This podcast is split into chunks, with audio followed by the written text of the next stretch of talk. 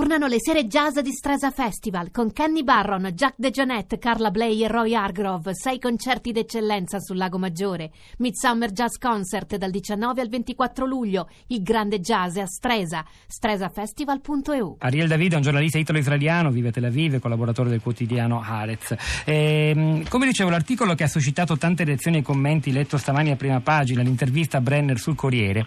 parla proprio di un modello di società israeliana e dice la Francia, per esempio,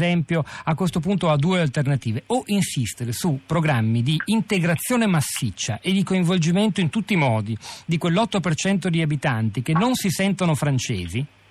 vuoi perché di fede musulmana, vuoi perché comunque eh, diciamo figli del colonialismo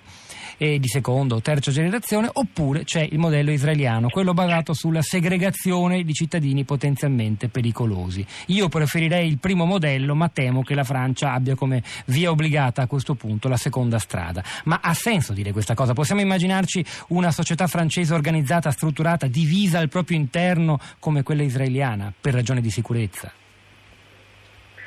Dunque, direi che questa visione della società israeliana forse un po' troppo semplicistica, diciamo, non, non, tiene conto diciamo, anche del, eh, del, conflitto politico che c'è sul territorio, sul, sulla questione territoriale tra israeliani e palestinesi non tiene conto anche del, della diversa condizione e del, della diversa situazione di palestinesi e per esempio di arabi israeliani, da, da dove gli arabi israeliani vivono, diciamo, eh, sono cittadini israeliani con gli stessi diritti eh, degli israeliani e vivono eh, nelle città, nelle stesse città, eh, negli stessi paesi dei, eh, degli ebrei israeliani eh, rispetto diciamo, ai palestinesi con cui c'è il conflitto in corso, tutta la questione della West Bank, di Gaza, eccetera, eccetera. Quindi è anche difficile un po' capire a cosa si riferisce quando si parla a un modello israeliano eh, trasportato in Francia, eh, anche laddove non c'è, diciamo, la, non c'è, la, seconda questione, non c'è il secondo aspetto, eh, cioè quello di un conflitto territoriale per un territorio conteso come appunto la Cisgiordania e, e la situazione di Gaza. Eh, quindi è, è, difficile parlare di questo, piuttosto si potrebbe pensare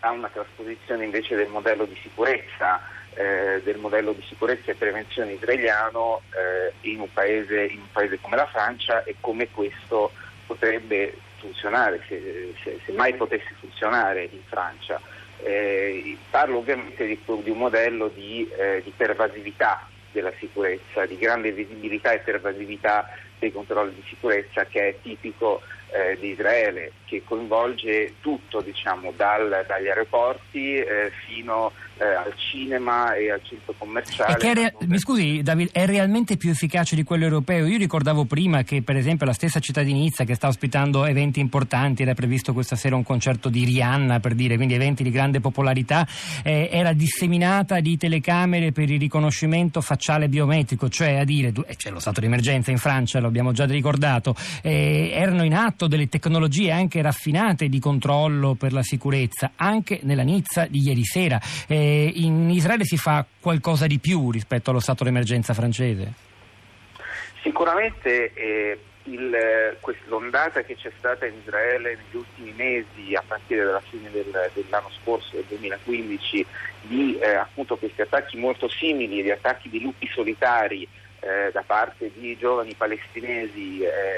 eh, eh, sopra, utilizzando appunto soprattutto o automobili o coltelli o comunque altri mezzi diciamo, facilmente reperibili, ha messo in crisi anche il, questo apparato di sicurezza israeliano, soprattutto sul piano dell'intelligence, perché è molto difficile laddove non ci sono delle, delle, delle strutture organizzate, delle, eh, delle reti terroristiche eh, unificate, del, eh, degli impianti dove si costruiscono bombe, eccetera, eccetera, è molto difficile capire e prevenire eh, gli attacchi. Quindi sicuramente sì, anche il modello israeliano di fronte a un tipo di, attac- a tipo di questi attacchi eh, di lupi solitari sicuramente entra un po' in crisi. Eh, dall'altra parte però ehm,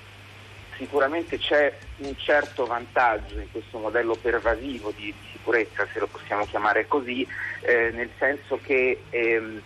eh, paradossalmente, eh, forse non è bello dirlo, ma in un certo modo la pervasività delle forze di sicurezza eh, trasforma queste stesse forze in una sorta di magnete, nel senso che la maggior parte degli attacchi poi eh, avvengono, prendono di mira le forze di sicurezza. Ovviamente questo non è, non è piacevole per le forze di sicurezza, ma è sicuramente più facile da gestire eh, è più facile rispondere, si risponde più rapidamente nel momento in cui sono già i poliziotti e i soldati che vengono presi di mira, sono già armati, sono addestrati, possono rispondere più, più rapidamente. Quindi il fatto che ci siano continuamente controlli eh, per strada, che quando è iniziata questa, ehm, questa ondata di violenza sono state chiamate le riserve della polizia, della polizia di frontiera, per aumentare le pattuglie, i controlli, eccetera, eccetera, sicuramente ha fatto sì che poi spesso l'attacco avvenga nel momento in cui c'è un controllo, quindi il terrorista si sente diciamo, eh, minacciato, allora scatta l'attacco e in questo modo eh, forse è più facile, più rapida la reazione delle forze di sicurezza.